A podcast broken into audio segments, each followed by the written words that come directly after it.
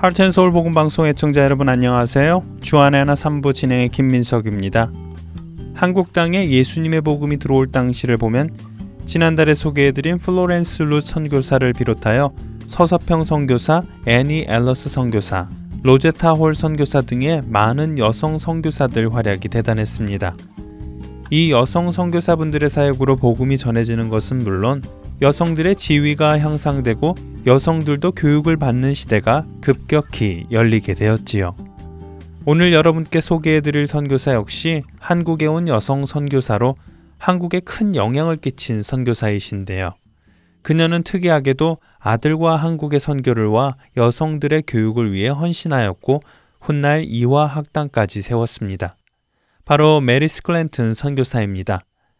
오늘과 다음 주 두 번에 걸쳐 여러분과 메리 스크랜튼 선교사에 대해 나누겠습니다. 메리 스크랜튼은 1832년 12월 29일 미국 매사추세츠주 벨처타운에서 감리교 목사인 벤톤 목사의 장녀로 태어났습니다. 신실한 부모님 아래서 신실한 신앙인으로 자라며 대학까지 잘 마친 그녀는 1855년 23살에 뉴헤이븐에서 제조업을 하고 있는 윌리엄 스클랜턴과 결혼하여 행복한 결혼 생활을 시작하게 되지요. 하지만 결혼 생활을 한 지 17년, 그녀의 나이가 마흔이 되던 1872년에 남편이 세상을 떠나게 되는데요. 40살의 그녀는 아들과 함께 오하이오로 이사를 합니다. 오하이오로 이사를 온 메리는 해외 선교에 관심을 가지기 시작합니다. 그리고 곧 해외 여성 선교회에서 활발한 활동을 하기 시작하지요.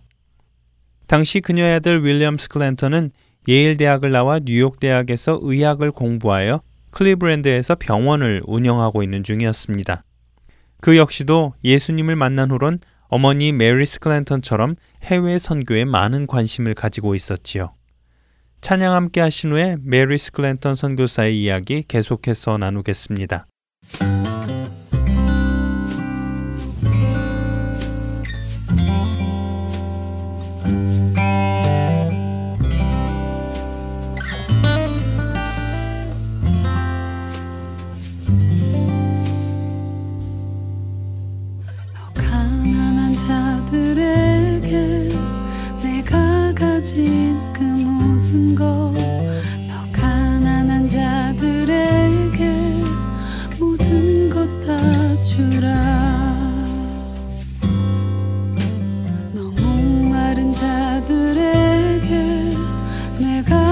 city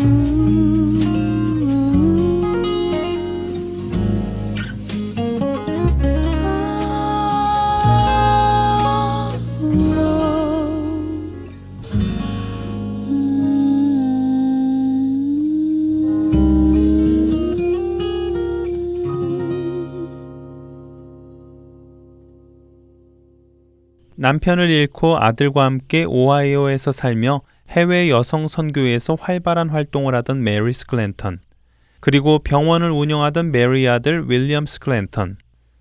당시 미국 감리교 선교부에서는 조선에서 선교할 선교사를 찾고 있었습니다. 그리고 이 소식은 메리보다는 그녀의 아들인 윌리엄 스크랜턴에게 먼저 전해지지요. 윌리엄은 조선이라는 나라에 대해 처음 듣게 되었고 곧 마음에 하나님께서 자신에게 뜻하시는 것이라 생각하며 조선 선교사로 지원을 하게 됩니다. 감리교단은 곧바로 그를 선교사로 임명하여 선교사 훈련을 시작하지요. 윌리엄의 어머니 메리 스클랜턴은 아들이 해외 선교를 나간다는 소식에 자신도 이번 기회가 소녀 시절부터 동경하던 해외 선교사의 꿈을 실현시킬 수 있는 하나님이 주신 좋은 기회라고 확신하고 아들과 함께 선교사로 갈 것을 지원합니다. 이렇게 해서 메리 스크랜턴도 미국 감리교 여 선교부 교육 선교사로 임명을 받고 선교 훈련을 받게 되는데요. 이들은 이렇게 하여 미국 최초의 모자 선교사가 되었습니다. 이때가 그녀의 나이 53살, 젊지 않은 나이였지요. 스크랜턴 모자 일행은 1885년 1월 21일 뉴욕을 출발하여 샌프란시스코에 도착합니다. 그리고 그곳에서 아펜젤러 선교사 부부를 만나 약 일주일 후인 2월 3일에 일본으로 향하게 되지요. 3주의 항해 끝에 일본에 도착한 이들은 일본에서 한글을 익히며 조선에 대해 공부하기 시작하는데요.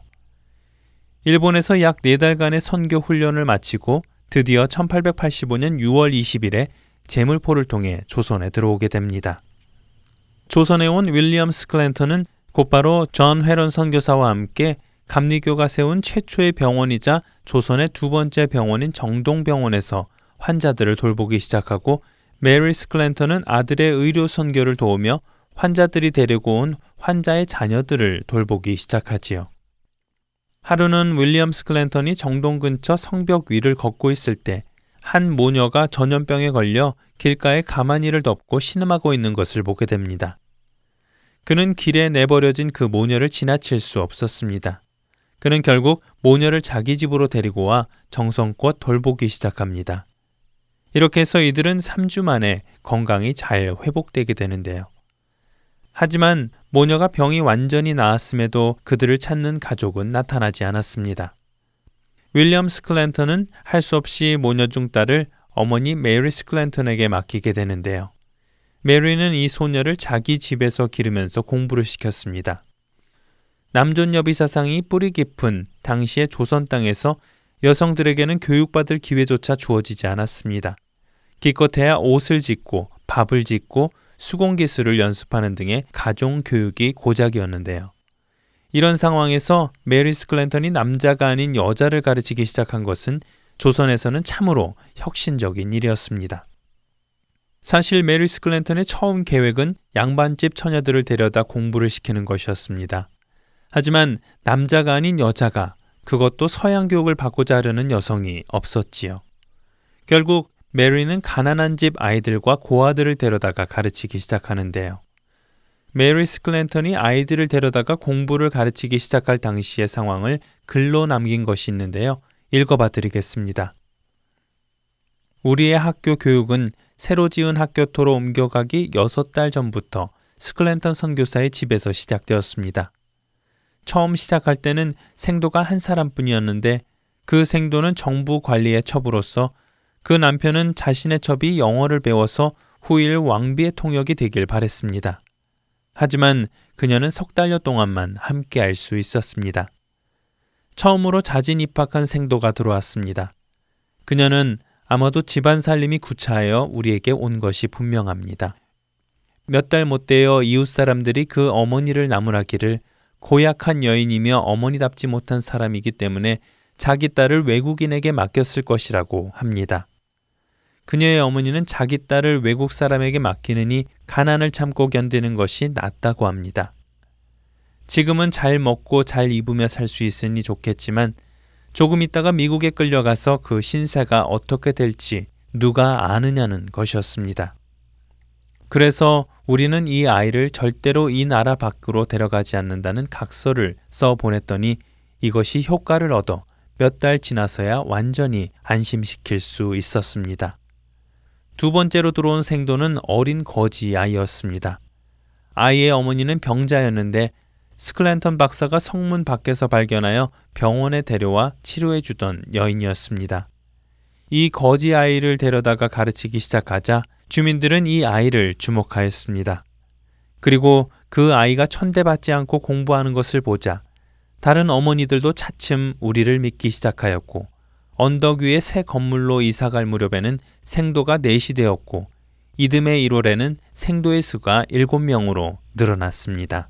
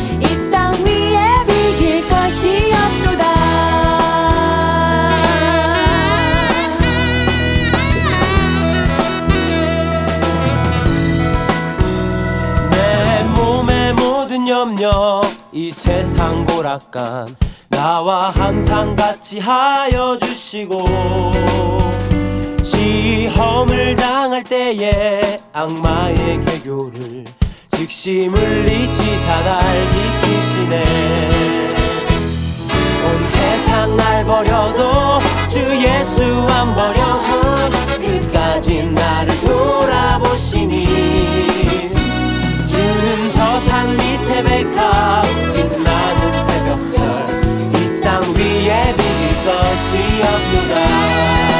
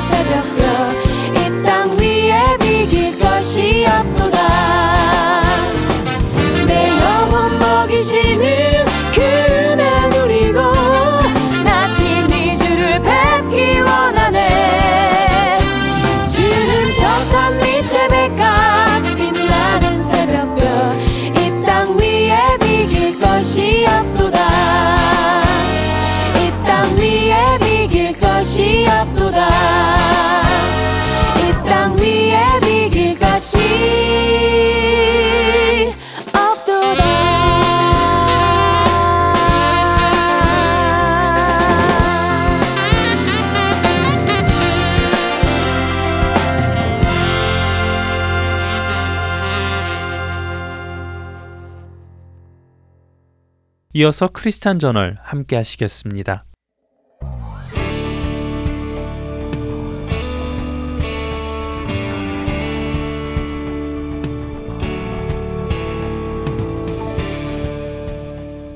여러분 안녕하십니까? 크리스천 저널의 최승진입니다. 크리스천 저널 이 시간은 세계 기독교계의 소식과 우리 기독교인들이 알아야 할 소식들을 한 주간 모아 전해드리며 우리 크리스천들이 어떤 관점으로 이런 사건들을 보아야 할지 함께 생각해보는 시간입니다. 먼저 뉴스를 전해드리겠습니다. 영국 성공의 소속 교회에서 처음으로 동성 결혼 예식이 진행될 예정인 것으로 영국 가디언이 보도했습니다. 스코틀랜드 그레스고에 있는 한 성공의 교회에서 치루어질 이번 동성 결혼식은 영국 교회에서 장해지는 첫 동성 결혼식이 될 것입니다. 이와 관련하여 스코틀랜드 성공회 총회는 지난달 동성 결혼 조항에 대해 투표를 하였고 투표 결과에 따라 결혼은 남성과 여성 사이에만 행해야 한다는 조항을 삭제하도록 했습니다. 이번 첫 동성 결혼 주례를 맡을 켈빈 홀즈워스 목사는 지금까지 예식을 치를 수 없었던 영국 동성 부부들의 이야기 쇄도하고 있다며 동성 커플을 환영할 수 있게 돼 기쁘다. 앞으로도 많은 동성 커플들의 예식을 진행하게 되기를 기대한다고 밝혔습니다.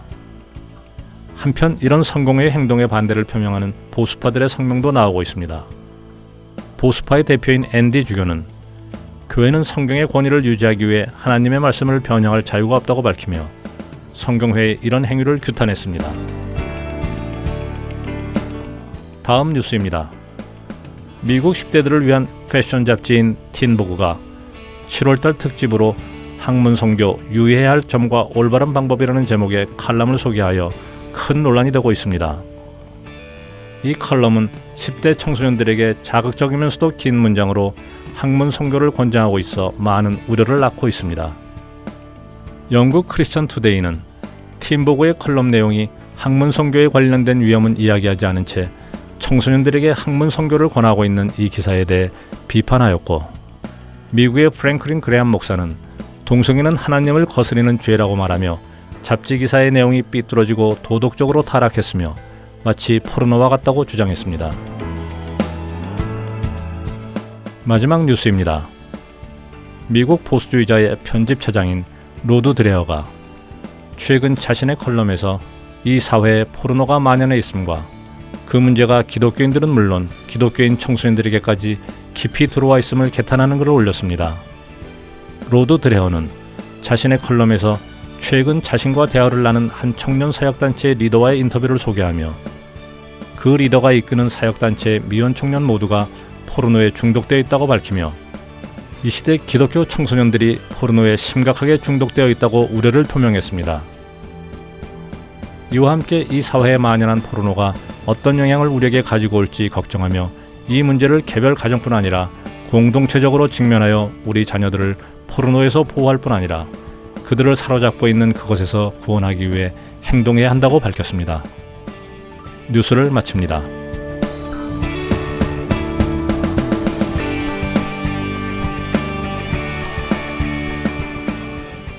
자라나는 아이들은 마치 도화지와 같다고 합니다.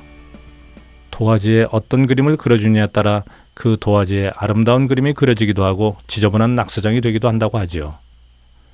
실제로 아이들은 무엇을 보면 흉내내고 따라해 보기를 좋아합니다. 슈퍼맨 영화가 처음 나왔을 때 동네에 는 보자기를 목에 메고 두 팔을 앞으로 내밀고 뛰어다니는 아이들이 넘쳐났습니다. 옥상에서 보자기를 메고 뛰어내려 다쳤다는 아이들도 심심찮게 보았지요. 최근에도 한 어린아이가 만화 영화에서 본 대로 우산을 펴고는 건물에서 뛰어내린 사건이 있었습니다. 다행히도 전깃줄에 걸렸다가 떨어져서 목숨은 구했다고 합니다만 그만큼 아이들은 분별력이 떨어진다고 말할 수 있을 것입니다. 그렇기에 이런 아이들에게 무엇을 보여주고 가르치냐 하는 것은 그 아이들이 어떤 사람으로 자라게 하느냐에 큰 영향을 끼칠 것입니다. 그리고 이것이 얼마나 중요한 것인지를 알기에 공중 권세 잡은 자는 이 아이들에게 경건하지 않고 거룩하지 않은 것을 가르치기 위해 최선을 다하고 있지요. 11세에서 17세의 청소년들이 보는 잡지 틴보그가 입에 담기도 부끄러운 학문 성교에 대해 특별 컬럼을 써서 청소년들에게 학문 성교를 소개했다는 것은 아이들을 향한 세상의 공격이 얼마나 심각한 수준으로까지 갔는지를 보여줍니다. 이 컬럼을 직접 읽어보니 이렇게 시작을 하더군요. 학문 성교 사람들에게 자주 지탄을 받아왔지만 사실은 아주 자연스러운 성생활의 일부이다. 학문 성교는 인간의 역사만큼이나 오래되었고 많은 사람들에 의해 있어 왔다. 이것은 전혀 이상하거나 비위상하는 일이 아니다. 라며 말입니다. 이 글을 읽는 아이들의 깨끗한 도화주위에는 이 글이 새겨질 것입니다. 아, 학문 성교는 이상한 것이 아니구나. 자연스러운 것이구나. 아주 오래전부터 누구나 해오던 것이구나. 라고 말입니다. 그리고 그들은 그런 생각을 가지고 자라나갈 것입니다. 세상에 이런 거짓말을 우리 자녀들이 믿고 자라나게 해서는 안 될 것입니다. 이런 어처구니 없는 거짓말에 대항하여 우리 자녀들에게 진리의 말씀을 전해야 할 것입니다. Teen Vogue 컬럼니스트가 이야기한 이 거짓말을 한번 생각해 보십시오. 그는 항문 성교가 오래전부터 자연스레 있었기에 이상하거나 나쁜 것이 아니라고 말합니다. 그렇다면 오래전부터 자연스레 있었던 것은 다 괜찮은 것일까요? 죄는 태초에 하나님과 하와로부터 있었고 그 후에 태어난 모든 사람들에게 자연스럽게 있어 왔습니다. 그러니 죄는 괜찮은 것일까요? 살인은 어떻습니까? 가인으로부터 시작된 살인은 오랜 역사를 가지고 있습니다. 누구를 죽이고자 하는 마음은 화가 나면 어떤 사람들에게는 자연스럽게 일어나는 감정이기도 합니다. 그러니 괜찮은 것인가요? 이상할 것이 없는 것인지요? 아니지 않습니까? 이런 기준도 없고 말도 안 되는 논리로 청소년들에게 죄를 소개하고 죄를 짓게 하도록 하는 세력들로부터 우리는 우리의 자녀들을 지켜야 합니다. 과연 우리는 얼마나 이 문제를 중요하게 생각하고 있는지요? 마지막 뉴스에서 전해드린 것처럼 크리스찬 청소년들도 심각한 포르노 중독으로 영향을 받고 있는데 우리는 그들의 영혼을 세상으로부터 거룩하지 못한 것으로부터 지키도록 어떤 교육을 구체적으로 하고 있습니까?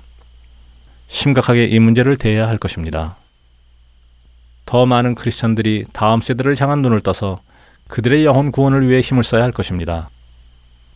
아직 그릴 수 있는 여백이 남아있는 아이들이라는 도화지 위에 우리는 거룩한 것, 참된 것, 선한 것들을 그려주어야 할 것입니다.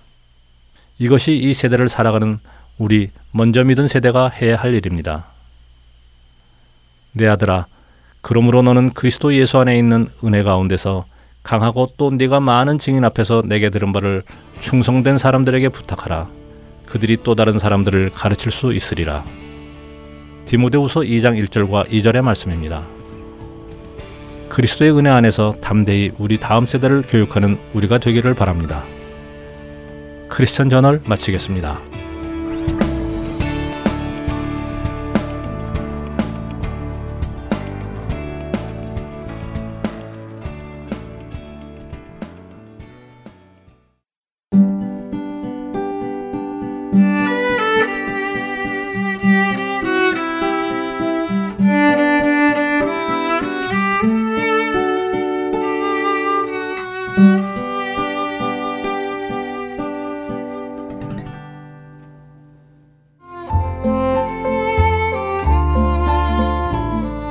Heart and Soul 복음방송 애청자 여러분 안녕하세요. 캐나다 밴쿠버 그레이스 한인교회 박신일 목사입니다. 복음을 전하는 일은 모든 그리스도인들에게 맡겨진 사명입니다.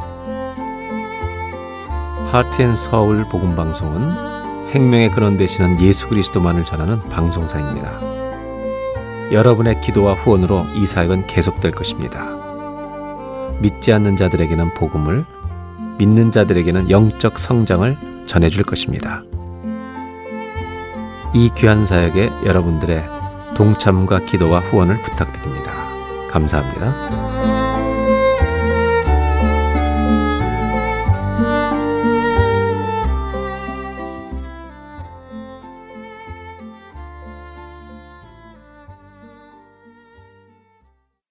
성경 번역의 역사를 알아보는 프로그램 성서 이야기로 이어드립니다.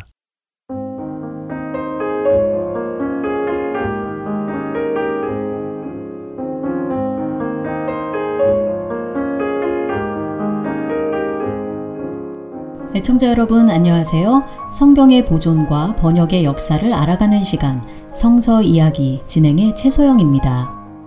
지난 시간까지 성경이 처음 쓰여진 언어와 성경의 기록 방법, 성경을 기록한 사람들과 사본의 정확성, 그리고 성경의 고고학적 증거 등에 대해 살펴보았는데요. 함께 살펴본 내용들을 통해 성경은 사람을 통해 기록되었고 보존되었지만 그 모든 것은 하나님께서 계획하시고 인도하신 하나님의 섭리임을 알 수 있었습니다. 그 모든 역사를 통해 우리도 신구약 66권의 성경을 하나님의 말씀으로 받아 누리고 있지요. 그렇다면 이 신구약 66권만이 정경으로 인정된 것도 역시 하나님의 뜻과 섭리라고 말할 수 있을까요? 66권의 성경만이 정경이라는 것을 어떻게 확신할 수 있을까요? 이 부분에 대해서 의문을 품거나 궁금해 하시는 분들이 계시리라 생각되는데요. 저도 성경 66권이 종교회의에서 사람들을 통해 채택되었다는 것을 처음 알게 되었을 때 무엇이 정경인지를 사람들이 모여서 정했다면 그것을 과연 얼마나 신뢰할 수 있을까 하는 의문이 들었기 때문입니다. 성서 이야기. 오늘은 성경의 정경화 과정에 대해 살펴보며 이 궁금증을 풀어보도록 하겠습니다. 먼저 정경이라는 단어의 의미를 알아볼까요? 정경은 영어로 canon이라고 하는데요. canon은 막대기 자를 뜻하는 헬라어 단어에서 유래합니다. 이것은 똑바른지 굽었는지를 재보는 기준 또는 표준을 의미한다고 합니다. 따라서 정경이란 하나님의 영감으로 쓰여진 책으로 신앙의 표준이 될 만한 권위 있는 책을 말합니다. 정경에 속한다고 할 때 그 책은 하나님의 권위가 있음을 의미합니다. 하지만 성경의 정경화 과정을 살펴볼 때 중요한 것은 그 책의 권위가 먼저 왔다는 것입니다. 사람들이 어느 날 임의대로 정경을 택한 것이 아니라 이미 정경으로 인정되고 사용되어 온 것을 정경 목록으로 확정했다는 것이지요. 구약 성경 39권이 정경으로 채택된 것은 주후 90년 얌리아 종교회의에서 결정되었다고 알려져 있습니다. 그러나 이 회의에서 최종적으로 확정되기 이전에 이미 구약 성경 39권은 이스라엘 공동체에서 정경으로 인정되고 사용되어 왔습니다. 구약 성경은 창조부터 바벨론 포로 귀환 이후까지 긴 역사의 내용을 담고 있지요. 구약을 읽다 보면 하나님의 말씀을 받은 자들이 이스라엘 백성 전체를 대상으로 율법을 낭독하고 가르치는 모습이 많이 나옵니다. 구약에는 모세가 하나님으로부터 직접 받은 율법을 제사장들에게 명하여 백성들에게 가르치게 하는 내용이 나오지요. 또한 모세가 죽기 전에 이스라엘 백성들 앞에서 마지막 설교를 하는 내용도 나옵니다. 그뿐 아니라 요시아 왕 때의 율법책을 발견하여 온 이스라엘 앞에서 낭독하고 회개하는 이야기도 성경에 기록되어 있습니다.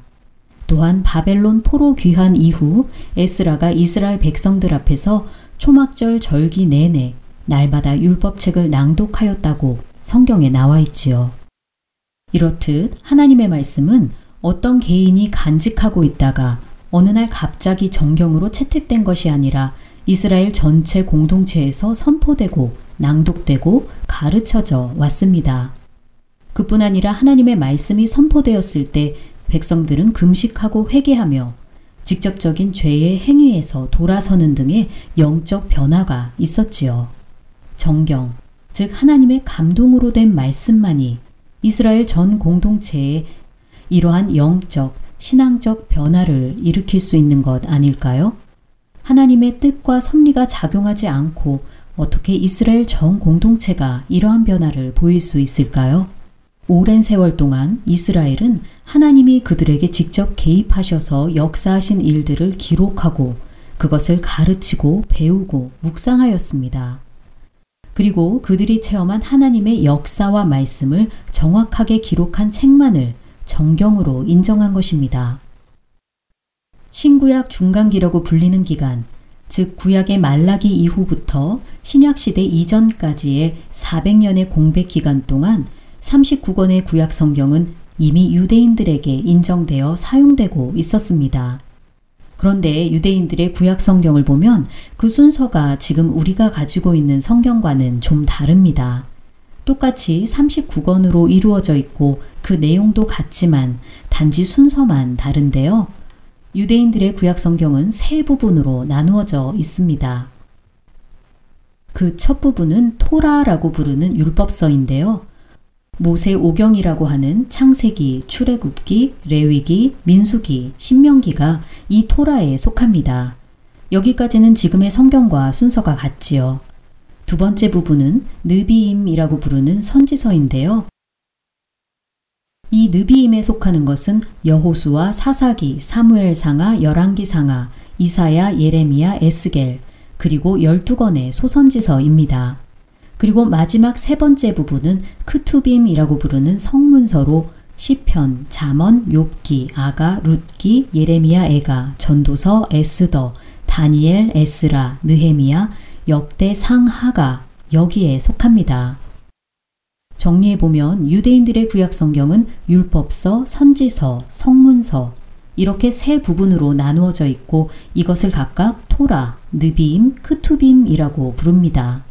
그리고 이 단어들의 첫 자들을 빼서 타나흐라고 부르는데 이것은 전체 구약 성경을 의미하는 유대식 명칭입니다. 신약 시대에 예수님께서도 구약 성경을 타나흐의 순서대로 알고 계셨습니다. 누가복음 24장 44절을 읽어보겠습니다. 또 이르시되 내가 너희와 함께 있을 때에 너희에게 말한 바 곧 모세의 율법과 선지자의 글과 시편에 나를 가리켜 기록된 모든 것이 이루어져야 하리라 한 말이 이것이라 하시고 이것은 예수님께서 부활하신 후 제자들에게 나타나셔서 그들에게 하신 말씀인데요. 여기서 모세의 율법은 율법서인 토라를, 선지자의 글은 선지서인 느비임을, 시편은 성문서인 크투빔을 말합니다. 예수님께서 타나흐의 순서대로 구약 성경을 말씀하신 것이지요. 또한 누가복음 11장 50절과 51절에서 예수님은 창세 이후로 흘린 모든 선지자의 피를 이 세대가 담당하되 곧 아벨의 피로부터 제단과 성전 사이에서 죽임을 당한 사가랴의 피까지 하리라. 내가 너희에게 이르노니 과연 이 세대가 담당하리라 하고 말씀하십니다. 여기서 아벨은 창세기에 나오는 최초의 순교자이고 사가랴는 역대 하에 나오는 순교자입니다. 앞에서 살펴본 대로 타나흐에서는 창세기가 제일 처음에 나오고 역대기가 가장 마지막에 있지요. 이것은 이 당시 이미 유대인들이 타나흐 39권의 구약 성경을 사용하고 있었으며 예수님도 이것을 그대로 인정하셨다는 뜻입니다. 이보다 더 확실한 증거가 어디에 있을까요? 예수님께서 39권의 구약 성경을 하나님의 말씀으로 인정하신 것이라면 우리는 이 구약 성경이 정경임을 의심할 여지가 전혀 없습니다. 그렇기에 우리는 하나님께서 주신 구약 성경 39권을 모두 하나님의 말씀으로 인정하고 받아들입니다. 또한 이 39권 외에 다른 것을 구약 성경의 정경으로 인정하지 않습니다. 여러분 어떠신가요? 이러한 사실을 알게 될수록 하나님께 감사하게 되지 않으신가요? 하나님의 말씀인지 아닌지 불확실한 기록이 아닌 예수님께서 인정하신 확실한 하나님의 말씀을 우리에게 주셨다는 사실이 말이지요. 이 확실한 하나님의 말씀 앞에 실족치 않고 믿음으로 받아 누리는 저와 여러분 되시길 소망합니다. 오늘은 구약 성경의 정경화에 대해 살펴보았는데요. 다음 시간에는 신약 성경의 정경화 과정을 공부하도록 하겠습니다. 저는 다음 시간에 뵙겠습니다. 안녕히 계세요.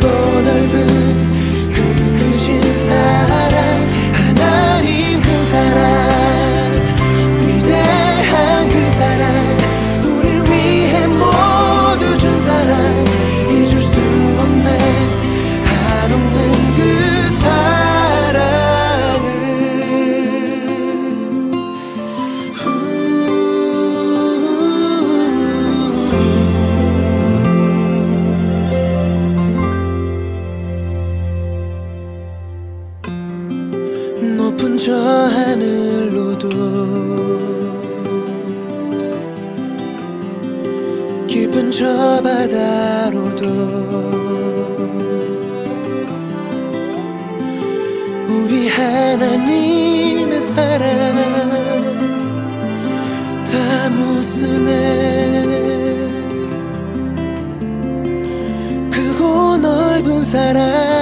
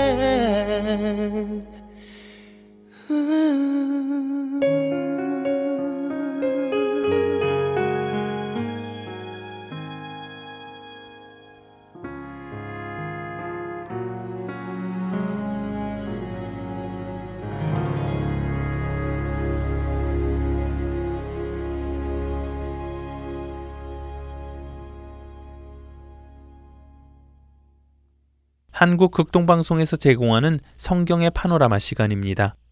오늘은 요한 2서와 3서에 대해 나눠 주십니다.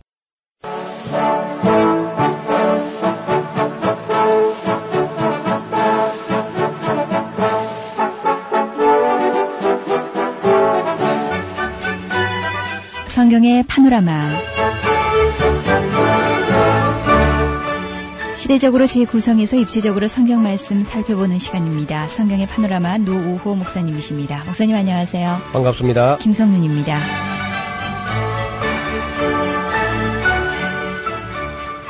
네, 오늘은 요한 2서로 들어가겠습니다. 네.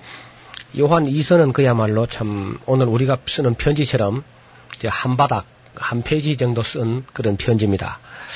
여기는 무슨 뭐 굉장한 어떤 무슨 교리를 크게 담고 있다든지 뭐 그런 큰 이야기는 아니고 다만 요한이 이제 어떤 교회를 지금 방문하려고 하는데 그 방문에 앞서서 방문하겠다는 그 전가를 보낸 것처럼 그리 단순한 그런 편지기는 합니다. 그리고 이 수신자는 어떤 부녀로 되어 있어요. 네. 그런데 여자이면서도 어, 자기 집을 개방해가지고 가정 교회를 하고 있는 그런 자매 같이 보입니다. 그런데 문제는 이제 그때의 거짓 선지자와 이단들이 이, 막 적그리스도 이런 사람들이 이, 일어나서 온갖 유혹과 핍박으로 뒤흔들어서 교회를 심히 혼란스럽게 하고 있었습니다.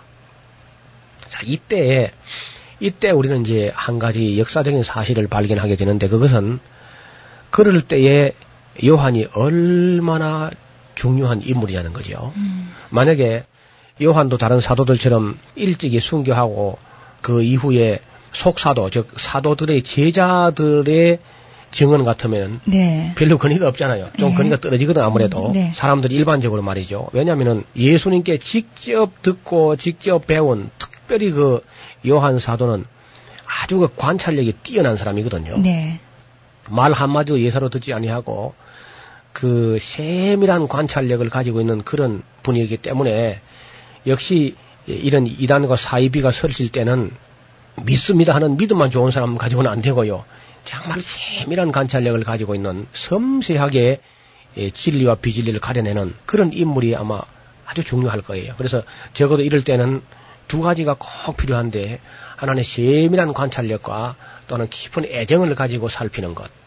그렇다면 아마 그 인물 중에서는 열두 사도 중에 가장 적절한 인물이 요한이겠죠. 네.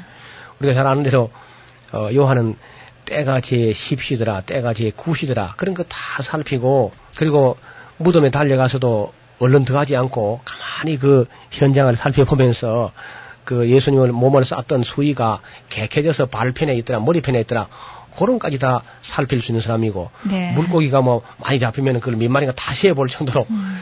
그렇게 세밀한 관찰력을 가진 분이니까 역시 이런 이단과 사이비에 대처- 대처하는데 아주 적절한 인물이고요. 네. 또 자칫하면은 이 이단과 사이비 이런 걸 척결하다가 사랑을 잃어버려 가지고 예배소 교회처럼 누가 이단인가 아닌가 이걸 색출하다가 까다가면 뭐 사랑을 잊어버릴 수 있습니다. 네. 근데 또 요한은 또 누구보다도 어, 예수님의 사랑, 하나님의 사랑에 깊이 젖은 사람이기 때문에 뭐 이러한 어려운 때에 그 꿋꿋이 교회를 지켜나갈 인물로서는 열두 사도 중에 그 누구보다도 어, 사도 요한은 적절한 인물이었다. 그래서 그 아주 냉철한 진리를 가지고 세밀하게 살필 뿐 아니라 또 그 아주 크고 넓은 주님의 사랑을 가지고 어, 성도들을 감싸 안는 그런 아주 아름다운 그런 모습을 우리가 볼 수 있는 거죠. 그러니까 그 당시에 에, 이단들이 막 횡행할 때에 에, 사람이 결국은 어디로 돌아오냐면요. 사랑받은 곳으로 돌아오게 됩니다. 사람의 마음이. 그래서 교회가 오늘날도 그 모든 신학적인 그런 요소를 다 구비하지 못했다 할지라도 최고의 법인 사랑에 충만한 교회가 된다면은 우리 가정이나 어, 교회가 그렇게만 된다면은 어떤 성도들이 한때 교회를 등지고 떠났다가도 반드시 예, 가정으로 돌아오고 교회로 돌아온다고 할 수 있겠죠. 우리가 그 누가복음에 보면 탕자가 집을 나갔다가 돌아오는 것도 보면 그 아버지 사랑 때문에 예. 결국은 돌아오게 됩니다. 그래서 요한 사도가 어떤 부녀에게 이 편지를 쓰면서 온갖 이단과 사이비가 이게 유혹하고, 유혹하고 핍박하는데도 거기 흔들리거나 요동하지 아니하고 다 진리 안에 서서 행한다 하는 것을 들을 때 아주 요한이 눈물을 흘리면서 감격해 합니다. 그렇게 많은 유혹과 핍박을 다 이겨내고 어, 진리 안에서 행한다 하는 말을 들을 때에 얼마나 감사한지 그리고 요한은 그때야 자기가 정말 순교도 일찍 하지 않고 끝까지 노구로 이끌고 교회를 돌본 보람을 느끼면서 이 감격의 편지를 쓰고 있는 것입니다. 그래서 요한은 그 먹과 붓으로 하기를 원치 아니하고 내가 찾아가서 그 교회 성도들의 진리와 함께 꽃이 서 있는 사람들을 보고 싶어하는 그런 글을 어, 쓰고 있는 것입니다. 어, 저자는 이 편지를 가지고 무엇을 가르치려고 한 것이 아니고 다만 곧 방문할 계획을 가지고 편지를 쓰면서 다른 무엇을 특별히 가르칠 게 없이 지금 하고 있는 그대로를 계속만 하면 된다. 어? 지금 잘하고 있으니까 지금 잘하고 있으니까 잘하고 있는 그것이 변함없이 꿋꿋이 그저 어, 유지되기만을 바라는 그런 마음으로 편지를 씁니다. 이상한 이단 사상이 난무하는 시대에도 오직 진리를 쫓으며 계명을 쫓아서 역시 사랑을 하면서 살아가는 것이야말로 정말 노 사도를 기쁘게 했고 또 하나님을 기쁘시게 한 것입니다. 교만하여져서 그리스도의 교훈을 넘어서는 어떤 사람들을 따르지 않고 진리 안에서 사랑하는 사람들에게 그 경계하기 위해서 격려하기 위해서 이단과 교제를 하지 못하도록 하기 위해서 이 편지를 어, 쓰고 있는 것이죠. 네. 그래서는 아마 연세가 많은 노 사도가 교회를 사랑하면서 그 애타는 마음을 가지고 어, 아마 그때는 90살이나 100살 가까이 됐을 텐데 그러면서 어느 교회에 어떤 부녀에게 이 편지를 쓰고 있는 그 사도 요한의 모습을 우리가 한번 상상해 보십시오. 음. 오늘 우리들이 뭐 여간에서 편지를 안, 안 쓰지 않습니까? 그럼요. 뭐 전화가 뭐 있기도 하지만은 그러나 종이를 꺼내 가지고 누군가를 가만히 그 가슴 속으로 사랑하면서 네. 편지를 쓴다는 한없이 아름다운 모습입니다. 사도 요한의 그런 모습을 우리가 눈에 선하게 그릴 수가 있겠습니다. 네. 그다음 이제 뭐 그 비슷한 편지가 역시 에, 함께 기록된 것 같은데 요한 3서도 비슷해요. 비슷하면서도 수신자가 다르고 또 수신자가 살고 있는 교회 환경이 약간 다른 것을 느낄 수 있습니다. 이 가이우스라는 사람에 대해서는 우리가 별로 아는 게 없습니다. 요한 3서의 수신자가 되는 가이오라고 하는 이 사람은 어떤 사람인지 설명이 별로 없기 때문에 어, 상상도 잘 할 수가 없는데 어떻든 사도 요한을 존경하고 따르는 사람이고 요한의 가르침을 그대로 지켜나가는 그런 인물이었던 걸로 봅니다. 네. 그 역시 이제 한 교회를 맡아 있는 그런 인물이었을 거예요. 그 저자가 수신자인 가이오를 사랑한다는 표현을 네 번씩이나 쓰고 있습니다.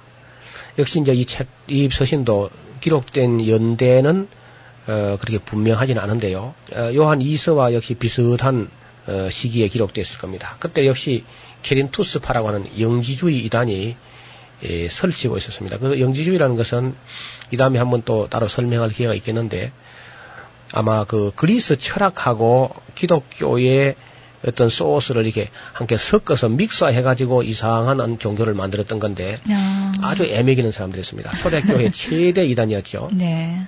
하나님께서는 이걸 뭘 자꾸 섞는 걸 싫어합니다.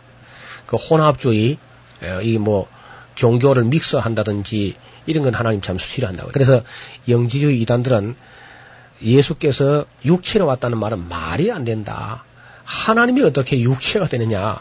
근데 그리스 철학에서는 육체나 물질은 악한 것이고 그 영은 선한 것이다 하는 그런 철학 때문에 하나님이 어떻게 육체가 되느냐. 그는 말도 안 된다는 거죠. 그래서 예수님 온, 온 것은 육체로 온 것이 아니다.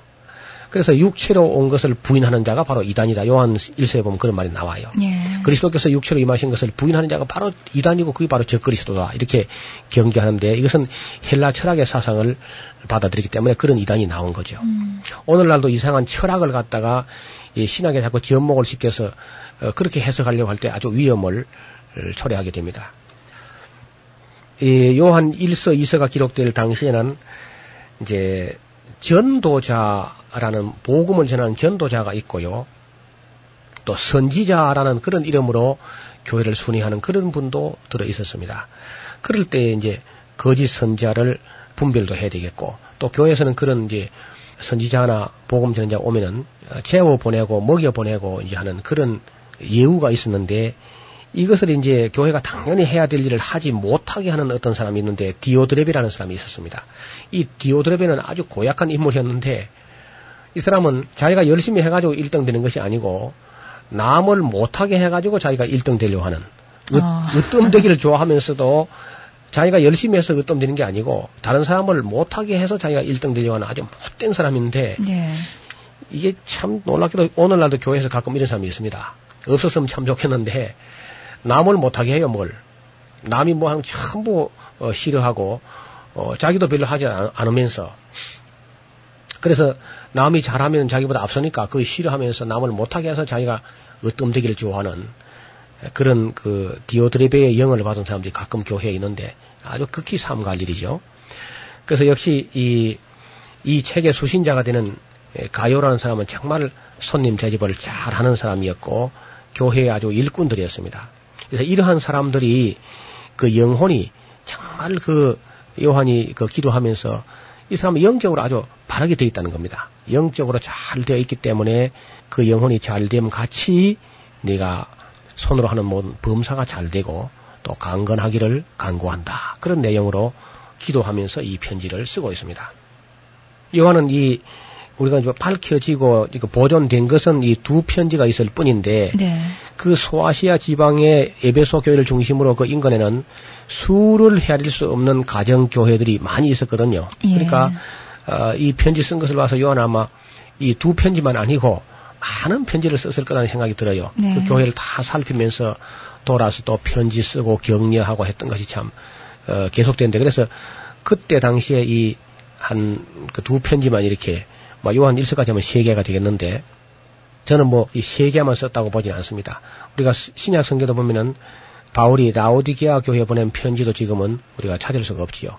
그리고 그 외에도 많은 서신들이 있었는데 이렇게 성경에 들어올 만한 에, 이유가 어디 있었겠는가 하는 것은 그 이단과 사이비가 횡행하게 될 때에 어, 그리스도의 교훈을 계명을 끝까지 지키면서 진리 안에서 행하는 것을 권면하는 말씀은 여전히 참 중요한 말씀이고 오늘 우리 한국 교회도 수많은 이단들이 설치고 있는데 끝까지 진리 안에서 하나님을 사랑하면서 어, 교회에 충성 봉사하면서 또 겸손한 마음으로 어, 섬기는 마음으로 그래 충성 다하는 것- 것을 격려하는 이런 편지는 여전히 예, 필요하다고 믿습니다.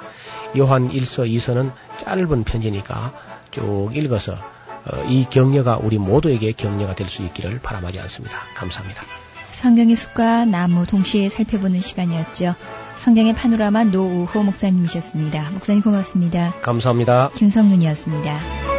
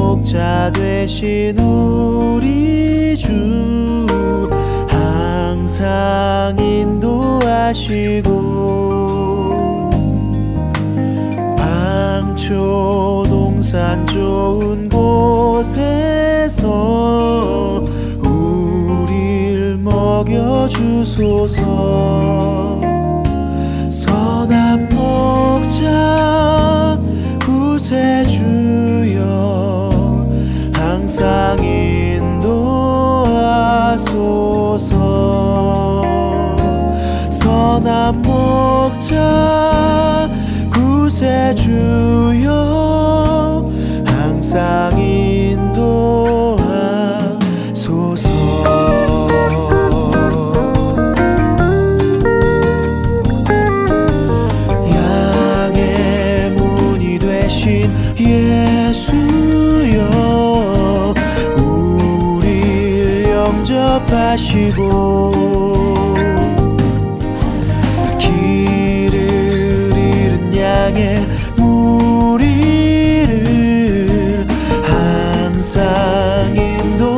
하소서. 선한 목자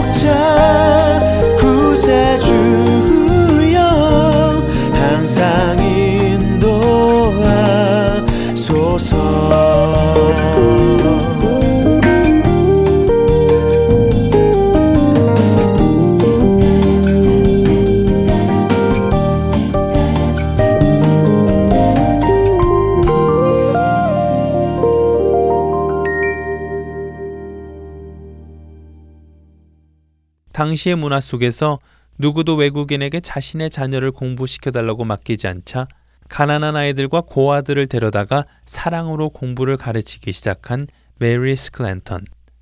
그녀의 사랑은 시간이 지나자 거짓이 아님이 증명되기 시작했고 그녀의 교육 속에서 가난한 아이들이 교육을 잘 받으며 자라자 당시 명성 황후는 스크랜턴 여사의 뜻을 좋게 여겨 황실의 상징인 백꽃의 이름을 따서 한국 여성의 순결과 고결함을 상징하는 뜻으로 이화학당이라는 이름을 지어줍니다.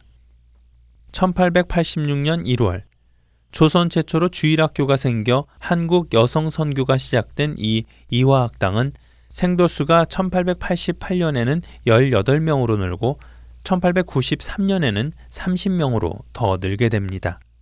그리고 1897년에는 학생 수가 46명으로 늘어나서 기존의 건물로는 교육을 감당할 수 없게 되자 12년 만에 한옥 교사를 헐고 그 자리에 서양식 2층 붉은 벽돌 건물을 짓기 시작합니다.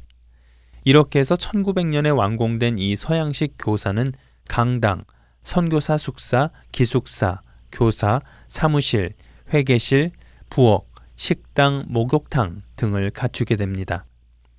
하지만 이렇게 성장해가는 가운데 한 가지 황당한 일이 벌어졌습니다. 1888년 여름이었습니다. 기독교를 반대하는 무리들이 외국 사람들이 한국 어린이들을 몰래 잡아다가 삶아 먹는다며 유언비어를 퍼뜨리기 시작하였고 놀랍게도 이 말은 조선인들 사이에서 급속도로 퍼져나가 조선인들의 마음을 흔들어 놓기 시작하지요. 그런데 그런 소문이 난 데에는 이유가 있었습니다. 어떤 이유였을까요? 다음 주에 계속해서 메리 스클랜턴 선교사의 이야기 나누어 드리겠습니다. 한 주간도 주 안에서 평안하시기를 바라며 구성과 진행의 김민석이었습니다. 여러분 안녕히 계세요.